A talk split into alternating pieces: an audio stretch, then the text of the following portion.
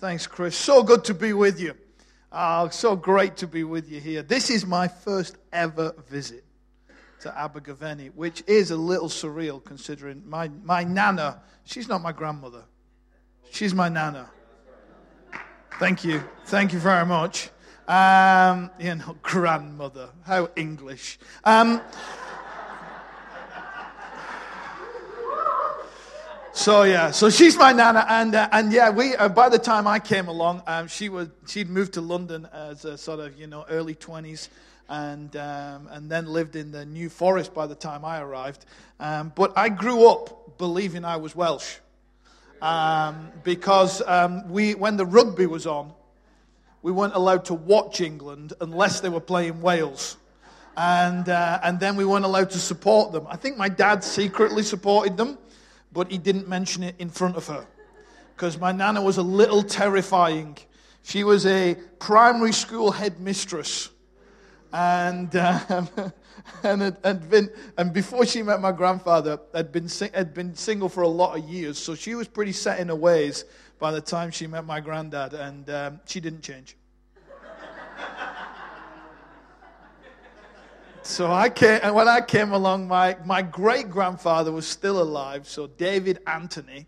And, uh, and um, you know, I, I met Pop, this pipe smoking, really short ex miner who just sort of sat in the corner of the room in a cloud of smoke and um, and um, and just you know wonderful memories. But great to be here and great to sort of see the valley and go, oh, okay, I get a, a little a little sense of history and a little sense of you know there's there's a, there's a space and a place, which is a beautiful thing.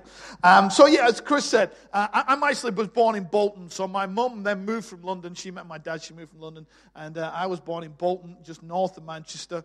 Uh, left there at 18 and um, went to the Bible college, AOG Bible College at Mattersey, and spent three years there. Never thought I'd go back, and now find myself back there. Um, working there two or three days a week, running AOG, and um, now the office where I had my interview to become a student is now my office. Which is really, that's a surreal moment when you go back to a place in time, but you've changed and you find yourself viewing what you used to view as intimidating as it's just the desk that I work at now. And uh, it's a very, very strange, surreal thing. But great to be with you. And for those of you interested, remotely interested, I'm married. And uh, I'm sorry, I know, I know a few are disappointed right now, but you'll get over it. And, um, and um, uh, I've been married for 26 years, got uh, just 26 years ago last week. Uh, we celebrated our wedding anniversary. I got three children. My eldest is 23. She's just got married. And um, so we did my daughter's wedding four weeks ago. And do you know what that means? That means I'm broke. And um, no, no, it doesn't. Uh, and uh, and uh, it's just, we, we had a, just an incredible time. But the most emotional day of my life. Probably more emotionally, even though when my dad passed away, more emotional than that in terms of the weight of emotion. I got to the end of the day and I'm just lying in bed and I'm going, I am done. I am so done. It's unbelievable. I thought I'll be okay in the morning. But, you know, about a week later, I'm going, I'm still done. Man, some young punk has taken my little girl. And no, no, this young man has married my daughter. Uh, you know, amazing thing. Right, let's, uh, let's get to the message. I, he's t- given me no time limit. Uh, Uh, there's no clock anywhere I can see, so strap in. It's going to be a great one. Let me tell you a story. Start off. In 1930, a guy called C.D. Blaylock was fighting in what was the greatest ever heavyweight boxing match. C.D. Blaylock was six foot six, and his opponent was five foot eight. Because back in the 1930s, you pretty much decided what weight you wanted to fight in if you were a boxer.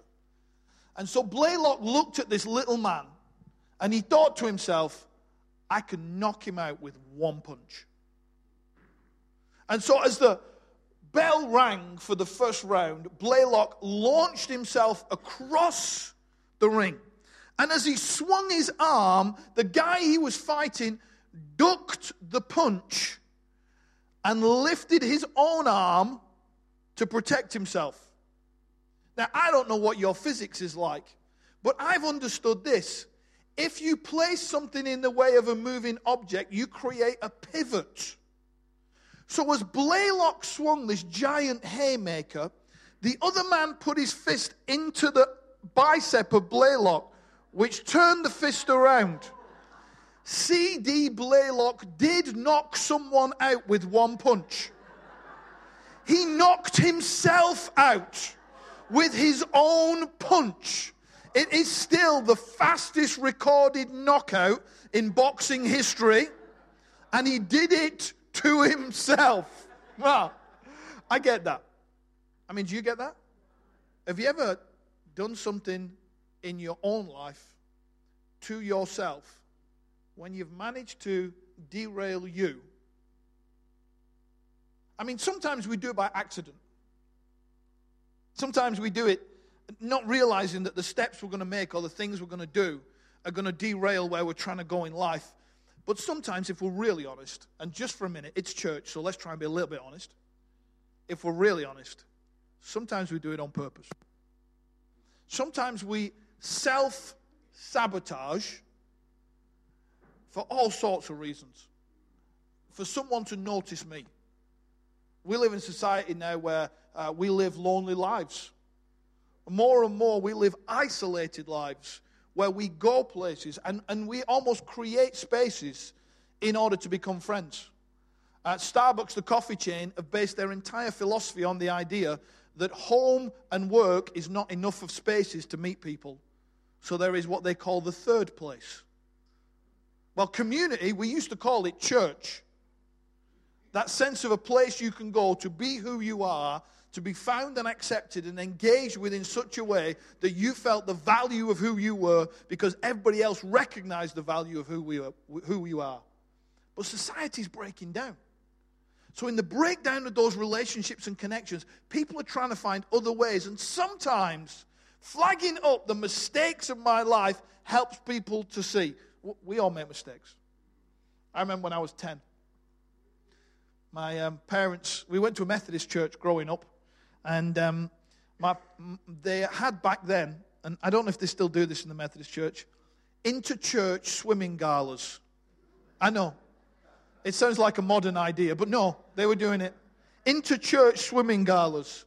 And um, the Methodist church we were a part of had entered a swim team, and I was on it, obviously. That was a little bit of a rude laugh, that. I was on it. And uh, I was in to do the, the, you know, the 50 meter front crawl. Now, I was a great swimmer. As a kid, I was a great swimmer. But I, I didn't like being in public spaces. I didn't like being in front of people. So I kind of went in, you know, little pair of red trunks, walked in, climbed up onto my block. And when the guy shouted go, because we were Methodists, so there was no gun. All right? When the guy shouted go and everybody dived in, I turned around, got off the block, and went back to the changing room. Because I just didn't want to do the race in front of everybody. So my dad's like, oh, he's on the balcony. Because do you remember those swimming pools with balconies? You know, you used to sit and watch your kids having lessons. You were sweating to death on the balcony, and they were down in the pool having fun. And you know, so my dad's like, what's, what's wrong? What's wrong? I just didn't talk to him. I walked straight back out. And he's like, what happened there? I said, oh, Dad, I got nervous, so I came back and got changed. What? Nobody stopped me, nobody got in the way, but I self sabotaged. I did the same with my A levels. it's true. I realized once I got accepted to Bible college, this is bad, Pastor Chris, I'm really sorry to confess this out loud. Once I got accepted to Bible college, I didn't particularly need A levels because they'd accepted me whatever my grades were.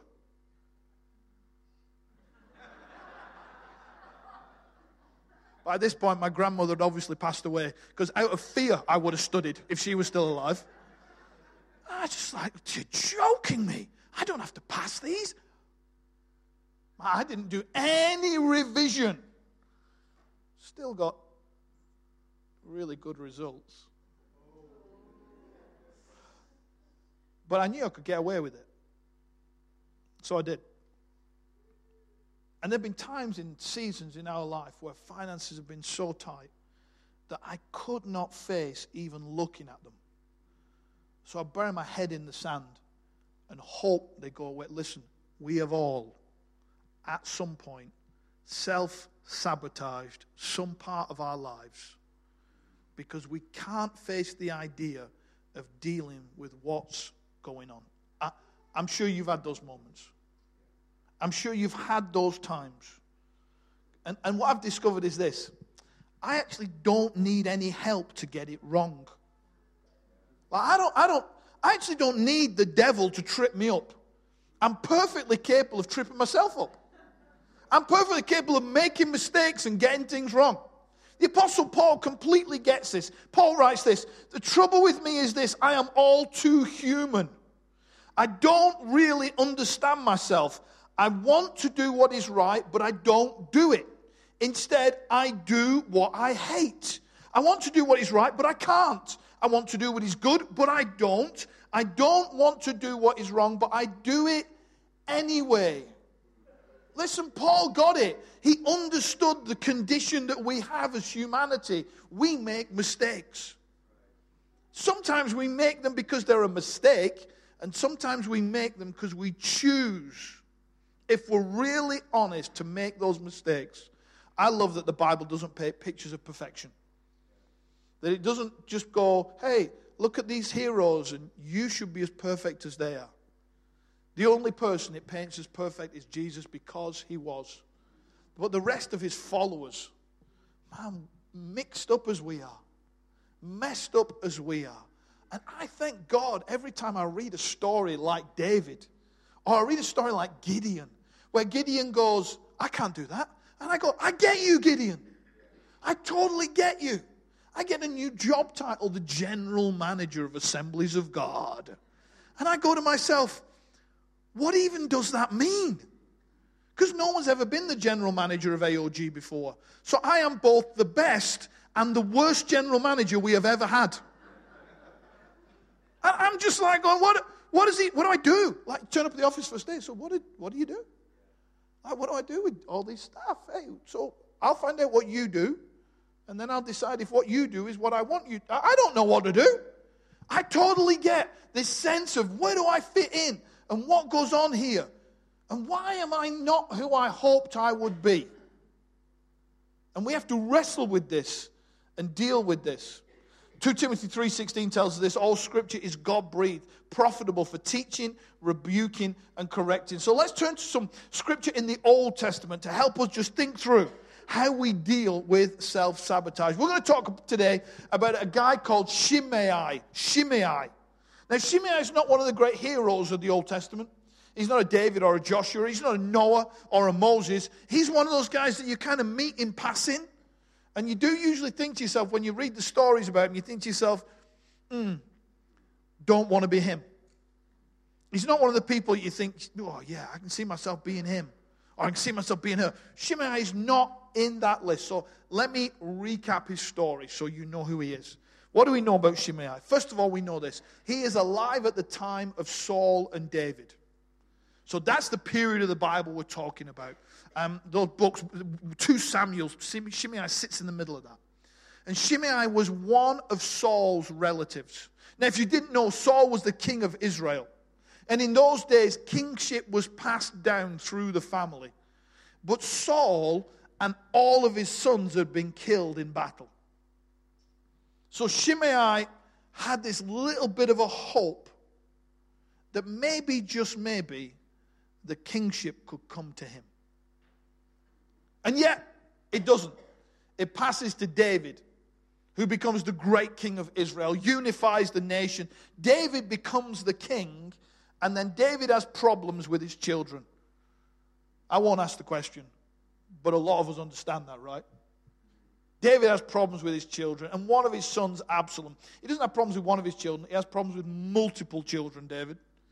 One of his sons, Absalom, he has such a great problem that Absalom takes over David's kingdom. And this one day, David is fleeing from Absalom, and Shimei is stood on the hill above David, literally throwing stones at him and hurling insults at him. David retreats eventually wins the war with his son. And when he returns, Shimei has to meet David. Awkward. Because if you've been hurling insults and stones at the king, thinking he was never going to come back and reign again, that's an awkward conversation. It's not on your top 10 list of things I'd love to do today. And so he has this conversation, and David When Shimei begs for forgiveness, forgives him. And he promises him that I won't kill you. David eventually dies. Grab your Bible, why don't you? 1 Kings chapter 2. We're going to read a few verses from here. 1 Kings chapter 2. And this is David. This is virtually his closing advice to his son Solomon. And remember, you have with you Shimei, son of Gera, the Benjamite from Bahurim, who called down bitter curses on me the day I went to Mahanaim. When he came down to meet me at the Jordan, I swore to him by the Lord, I will not put you to death by the sword. Verse 9. But now, do not consider him innocent. You're a man of wisdom. You'll know what to do to him. Bring his gray head down to the grave in blood. Yeah, that's not one of those verses that you kind of read when you're in your devotions in the morning and you go, Oh, that's really encouraged me, Lord. Thank you. I feel very, I feel very uplifted by that verse. Bring his gray head down to the grave. I mean, David is not, he's not being vague. There's not like, what do you mean by that? He's basically saying, Solomon, you are going to have to kill this bloke because he would like what you have got. So, what, has anyone got a bottle of water for this lady? if we don't pass her one of those waters, Stuart, just that one. I, did, I haven't opened it because that's a lot of coughing. That's all right. So he gets, so says to him, Hey, Solomon, you got to deal with the threats to your kingdom. So this is what I'm getting there, okay? I'm getting to my point. Hold in with me. 1 Kings chapter 2. The king, Solomon, sent for Shimei and said to him, Build yourself a house in Jerusalem and live there. Don't go there and don't go anywhere else. The day you leave and cross the Kidron Valley, you can be sure you will die. Your blood will be on your own head. Okay, pretty clear. So Solomon says to Shimei, Live here. If you live in Jerusalem and you never leave, you're going to live. If you leave, I'm going to kill you. Just giving you absolute clarity. Just so we both know. We're making sure the arrangement's clear. If you stay, you live, you leave, you die. Is that good? Shimei agrees to this deal. You can either see this one or two ways. Either A, he has been limited to Jerusalem to stop him living the life he wants, or within these limitations, he can live life to the full. You see, we often view the limitations of our life as things that are to stop us, but it's actually our view of limitations that decide how well we can live. That we can go, because of my past, I can't do this. Well, that's actually not a bad thing, that could be a great thing. That my past decisions have positioned me in such a way that it means I can no longer go down this route in life. Hey, maybe that's to protect you. Maybe for the rest of your life, that's to protect you from going a route you should never have gone down from operating a way you should never operate. And God's just going, I'm just going to hem you in. Because boundaries are sometimes really healthy. Man, we sometimes we put boundaries on our kids all the time. When they're really little, physical boundaries like stair gates. Nobody puts a stair gate in, and you think to yourself, oh, I have so limited my child's life. I have, li- I have stopped them going and doing whatever they want to do. Boundaries are there to give us the protection to allow us to thrive in life. So Solomon says to him, You can live life to the full if you want to. Then it says this 1 Kings chapter 2, three years later. Verse 39, 1 Kings 2. Two of Shimei's slaves ran off to Achish. And Shimei was told, Your slaves are in Gath. At this, he saddled his donkey, went to Achish at Gath in search of his slaves, and he brought them back from Gath. I mean, he's genuinely, uh, put slavery aside for a minute. Right? Let's not do is slavery right or wrong. These were biblical times. It's wrong. Is that all right?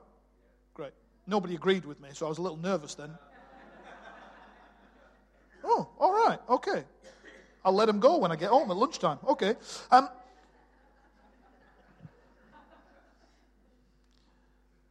uh, this is kind of rightfully his. But that's not what bothers me about that passage. That's, that, let me read it again. See if this what bothers me bothers you. Okay? Three years later, that's not the bit, all right? Two of his slaves ran off, not that bit. And Shimei was told, Your slaves are in Gath. At this, he saddled his donkey, went to Achish in Gath in search of his slaves. He went away and brought them back. Do you know what bothers me? Why did he own a donkey?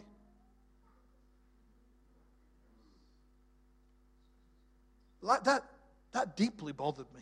I don't know if it bothers you, but donkey ownership's a real issue in Bolton. It, it, it, it deeply I, I read, I literally read it, and I thought to myself, man, why'd you own a donkey? Like, like, in what universe does owning a donkey make any sense at that point? Uh, let me help you get behind my thinking, because I realize that's slightly abstract. Welcome to my wife's world. Why, why would you own a donkey when you're limited to Jerusalem? Now, if you've been to Jerusalem now, owning a donkey kind of makes a little bit of sense. A little. Probably better to have a car. But donkey was okay. But if you went to Jerusalem then, there's 2,000 people living in Jerusalem. It makes Abergavenny look like a metropolis. There's, it's basically the size of 12 football pitches, and by football I mean soccer, just for clarity, right? 12 football pitches in size and you own a donkey? Why, why would you have a means of transport to travel a distance when you're not allowed to travel a distance?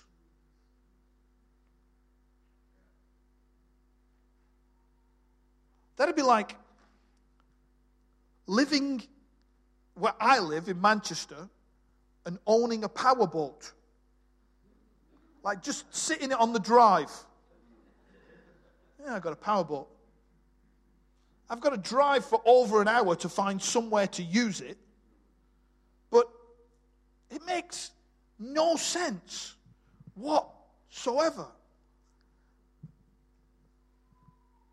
Which leads me to two questions. And this is my point for the morning. Two questions. Question number one What are you holding on to that you have to let go of? What are you holding on to that you have to let go of? Let me talk to you about the donkey. See, the donkey is not just a mode of transport, this is a possession that speaks of broken dreams. I said to you right at the start, Shimei, he was part of the family that should have had the kingship. And he has a dream that maybe one day, and we know this because he keeps this donkey, that one day maybe he will be the king. And if you know your Bible at all, you know that when Jesus enters Jerusalem, he comes in riding what? Because kings rode donkeys in peace and horses in war. And when you come into your coronation, you want a donkey to ride on so everybody knows you're coming as the king. So Shimei has kept this possession because he's got a dream that one day he'll get what he feels he's been robbed of. What are you holding on to that you have to let go of? What of your past are you keeping a hold of that you've got to let go? What of a dream that has come and gone and, and actually was never the purpose of your life have you got to let go of and say, that's not for me anymore? Why did he keep it? Because outwardly he was obedient, but inwardly he was disobedient. All his outward projection was, I'm staying in Jerusalem, I'm staying in Jerusalem, I'm staying in Jerusalem. But he's keeping a donkey. He needed to let go of this donkey because the donkey is dangerous. The donkey is not some inanimate object that you know you just park up in a cupboard and leave alone. Right? in the size of Jerusalem, this donkey has cost attached to it. Like genuine cost attached to it. Because the, the donkey had to be paid for, and then it needed to be stabled, and then it needed to be fed, and then it's got to be groomed. Because if you want the donkey because you want to be king, you don't want a mangy donkey. You're not going to be thinking, I'll keep the donkey. Eh, okay, when I come out, it's going to be a battered donkey, but at least it's. No, no, no. This guy has got his issues so mixed up with his issues that he's going to be looking after this donkey. There's no way he's just going to ride some broken, battered donkey. So it also needs exercising. I guarantee he pampered that donkey. I guarantee it. I guarantee he stood in that stable, stroked that donkey. He said, One day, one day, you and I, we're going to ride through these streets. Uh, one day, you and I'm going to sit on your back, and everyone's going to throw palm leaves down and say, Hey, here is the king. Here comes, I, I, I, I honestly, I'm, pampering the donkey. I'm feeding it the odd carrot just, you know, slipped it a lump of sugar. No, you can't do that. That didn't happen then. You know, just giving it an apple, looking after the donkey, because this donkey has been prepared. Shimei thought the donkey would carry him to his breakthrough, but actually, it was going to carry him to his death. So here's my question to you again What are you holding on to that you have to let go of? Uh, let me talk to you about a few things that we hold on to for a moment. Are you holding on to unforgiveness? Unforgiveness. It's like drinking poison and hoping the other person gets sick. Unforgiveness. Because unforgiveness, you, you don't just have unforgiveness stacked away in a cupboard. Oh, no, no. You feed on forgiveness. You talk to yourself about it. Can't believe what they did to me. Can't believe what happened there. Can't, can't believe the way I can't, can't believe they spoke to me in front of those other. I, I, I can't believe that. And then you, you stable unforgiveness. You create a space for it in your life where you go and visit it. And then you pamper that unforgiveness. Oh, maybe get a few friends around. Let me show you my unforgiveness. You know, you know that person. Can you believe they said that to me? Oh, yeah, you know me. I'm never like that and we pamper and feed. Oh, let me talk to you about regret for a minute. Just for a minute. Regret. Oh, if only I'd done that. If only I'd made that decision then. I should never have taken that job. I should have gone down that route. If I'd have gone down that route, people would have seen who I really am. And we create a space for it. And we groom our regret.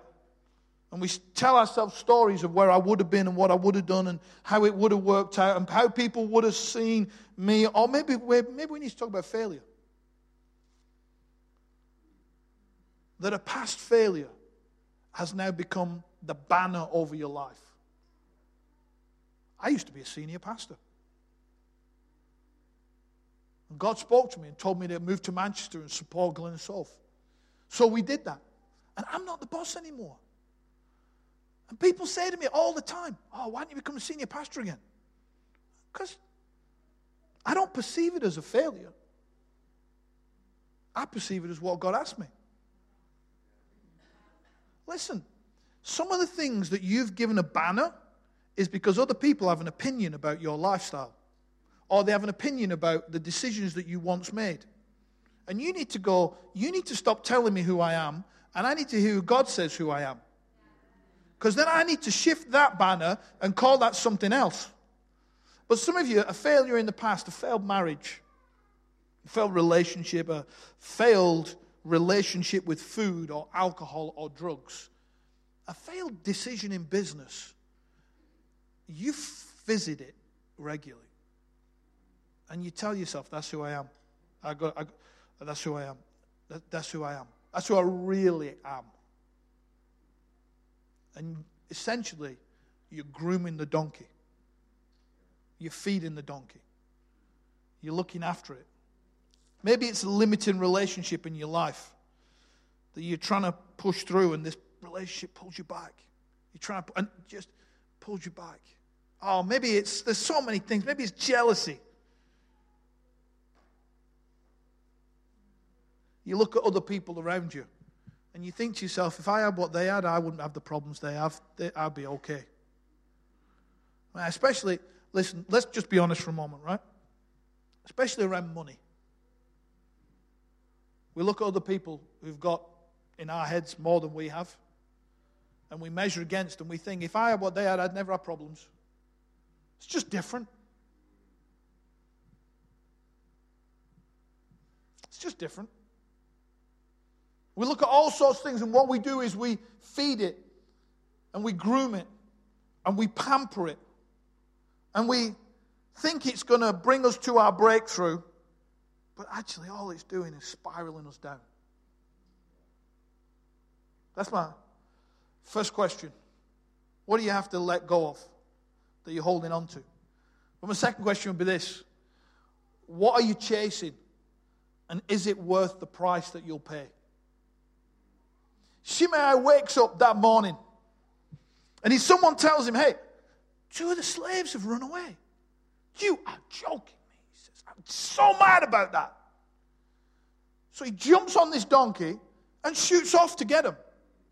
Like, I don't think he woke up that morning and thought to himself, Do you know what? I've had enough. I'm going to go and do something today so foolish that it's going to cost me my life. I think he got caught up in the moment. Because if you spent three years nursing a dream that one day you might be king, why would you throw it away for something? Because that's how slaves were thought of something. And so he shoots out the door with no one giving him wisdom. Whoa, whoa, whoa, don't leave. I'll go get him. Don't, don't, don't you go. We'll send someone. No, no, no. He is so mad that he goes. What are you chasing? And is it worth the price that you'll pay? Because when he comes back in 1 Kings 2 and he gets back to the city, Solomon says, Hey, come and see me. And let's just say it don't end well. Because Solomon fulfills his promise to his father. What are you chasing? In one of the greatest books I've probably ever read, it's called Five Regrets of the Dying.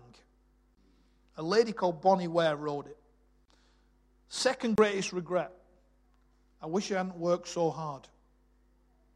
What? The idea that career was so important that it came ahead of family. What are you chasing, and is it worth the price that you'll pay? Maybe it's something of pleasure that you're chasing after. If I get to here, then.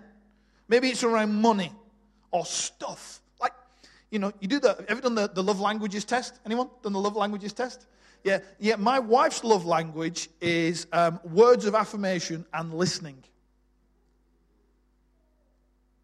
Mine's gifts. I just, you know, it wasn't me, it was the test. It told me what I am. So, uh, what, what the problem was this, right? I was buying her gifts to let her know how much she was loved, and she was talking to me. So I'm going, wow, what's going on here? Like I'm, I'm trying to, you know, demonstrate love, and she just keeps talking to me and then looking at me for a response. And there's no gift. You know, she'll say, you know, we'll celebrate our anniversary. And I'll go, yeah, yeah, but, yeah, but that's great. And she'll go, let's, let's have it. We'll, we'll go out for a meal, just the two of us. Okay. And then, you know, a few days away. Just, it gives a great chance to talk. yeah, but what are you going to buy me? And then I'd like arrive with gifts. And she'd go, Oh, that's so kind. I've been thinking about this. What, what?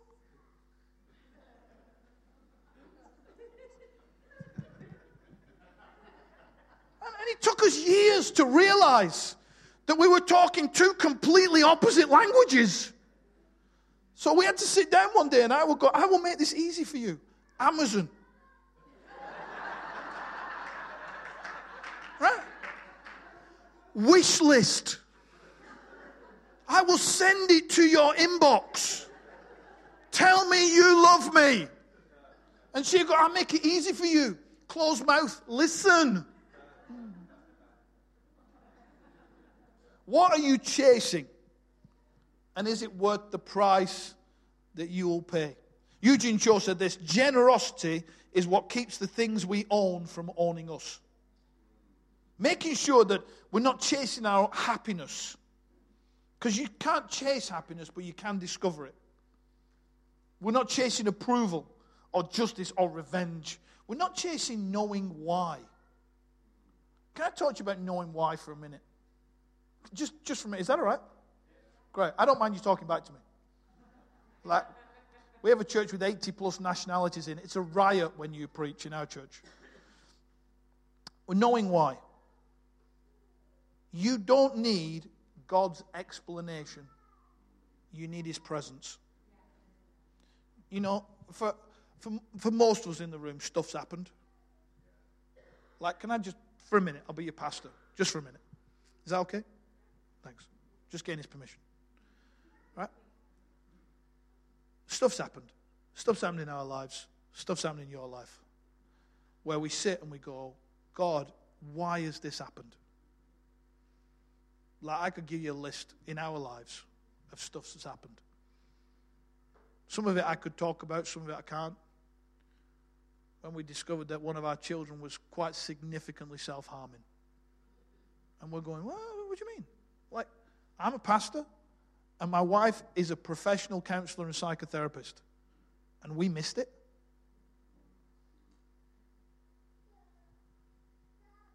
Oh man, I could tell you about stories of what's happened that we've all got stuff, hey?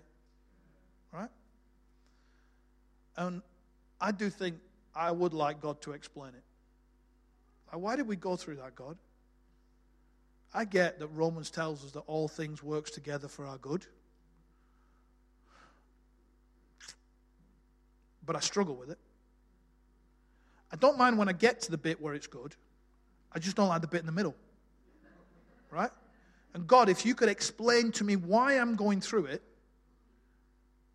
as I go through it, I think I could go through it quicker or easier. But we don't. So God says that He'll be with us through the valley. He doesn't say He'll explain why you're going through the valley. Listen, God's presence is more powerful for you than his explanation. And I just, I, I don't know, you know, I, this isn't even anything I plan to say.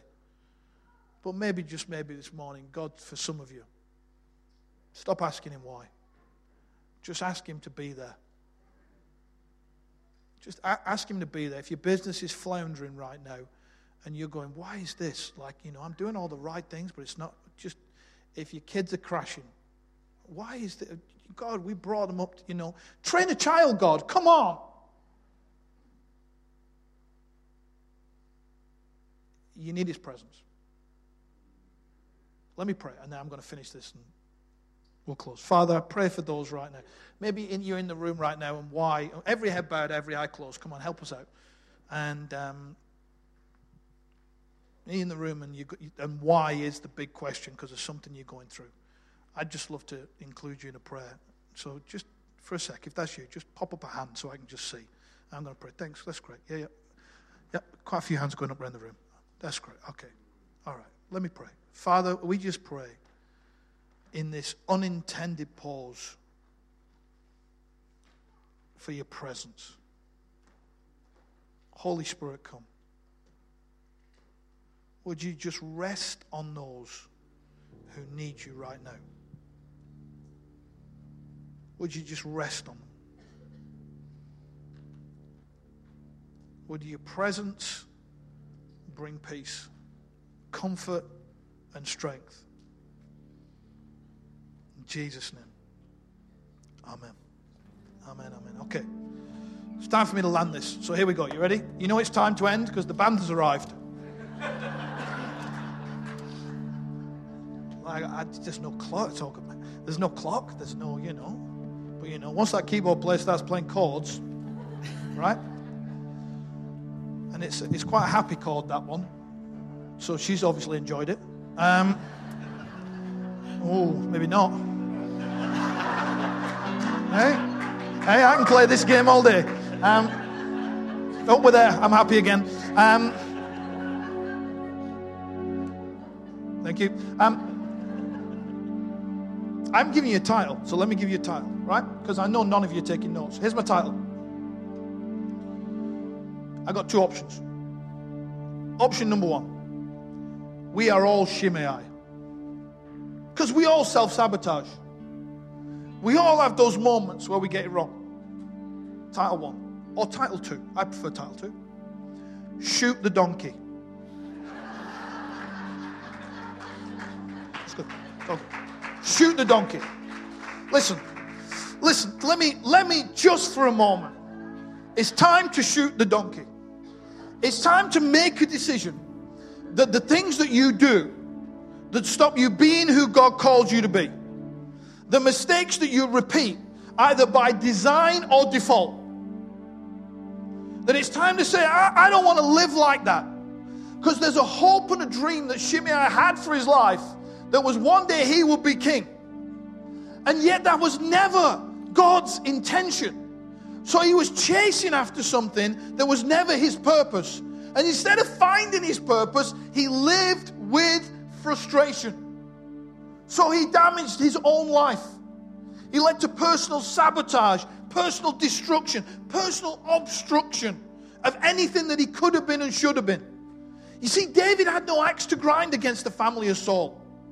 Saul's grandson Mephibosheth spent every day in David's house eating at the table. There was an opportunity for Shimei to be right at the heart of all God wanted, but he positioned himself wrong. But what if today we could make a decision on those things that have flagged up when I said, What are you holding on to that you need to let go of? When I asked that question and there was stuff in your head and you went, Bam! Because that's how God does it. We hear those moments and immediately we know what fits and where it goes. And that moment landed and you went, Oh no, God, don't talk to me about that. God, I'd rather, you know, talk to me about something else. You know, give me a word for someone else.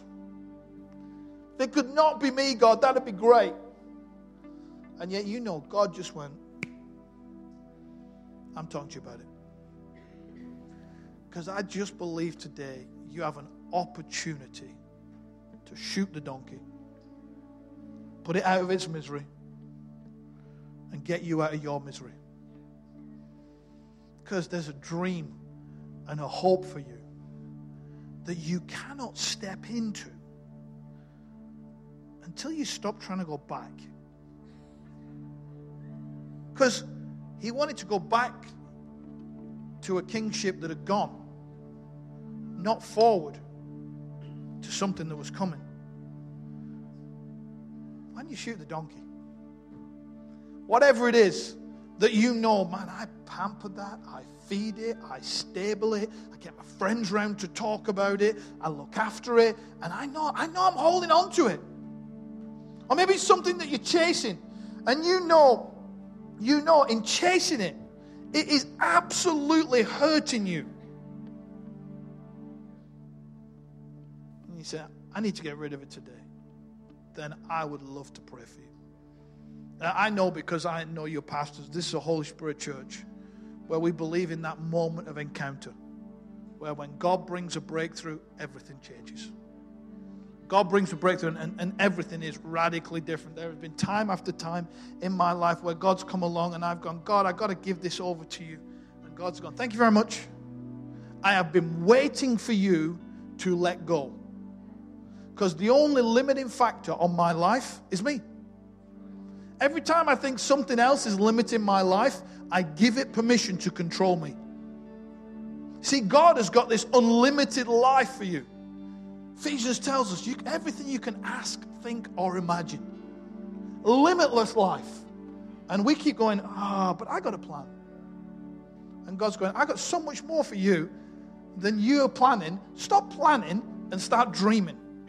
Like, get outside of that. The only thing that limits me is me. So sometimes I have to keep coming back to God and going, God, I found something else that limits you. Can I, can I give this back to you and not hold on to it myself? Can I let it go and not be held back by it? We'll probably sing something in a minute because that's what you do at the end of church, right? But before we do it, there is a moment right now where the power of God is settling on the room. I want to give you a chance to respond. Hey, just would you all stand to your feet for a moment? Right across the room. Stand to your feet. And then, I don't know what you call this space. In, in, in our church, we call this space the altar. Because if something's going to die, it's got to be sacrificed. It's got to be brought to an altar. It's, you're not bringing it to the front. Uh, you're not bringing it to me. You're not bringing it to the band. You're not bringing it to the pastor. You're bringing it to an altar because you're going to put it there so that God can kill it. No one's going to know why you respond. And you know what? I have discovered, much to my disappointment, people are much less interested in me than I think they are. And the same is true of you. People are, people are not going to sit there going, mm, I wonder why they're responding. What's their donkey? And if they are doing that, honestly, you don't want their opinion. Because your church is better than that. So we're going to open this space. And um, we're going to sing something. Okay? In a, in a moment, we're going to sing. And we'll open it to go, God, would you come and meet me? Could I give you something that I recognize I've been holding on to so that I can live freer than I was when I came in? So, just as the band's playing, why don't you slide out your chair? Because I would love the opportunity to pray with people and to have the team pray with people. Because there is a transaction that happens when we have these moments. So as we start to sing, come on, guys, why don't you just slide out your chair? Just come stand down the front. I know there's going to be a whole bunch of people respond. And I know that not because I'm arrogant or anything like that, but because I can feel the weight of God in the room right now. I can feel Him doing transactions in people's lives. So come on, straight away. Come on. Thanks, guys.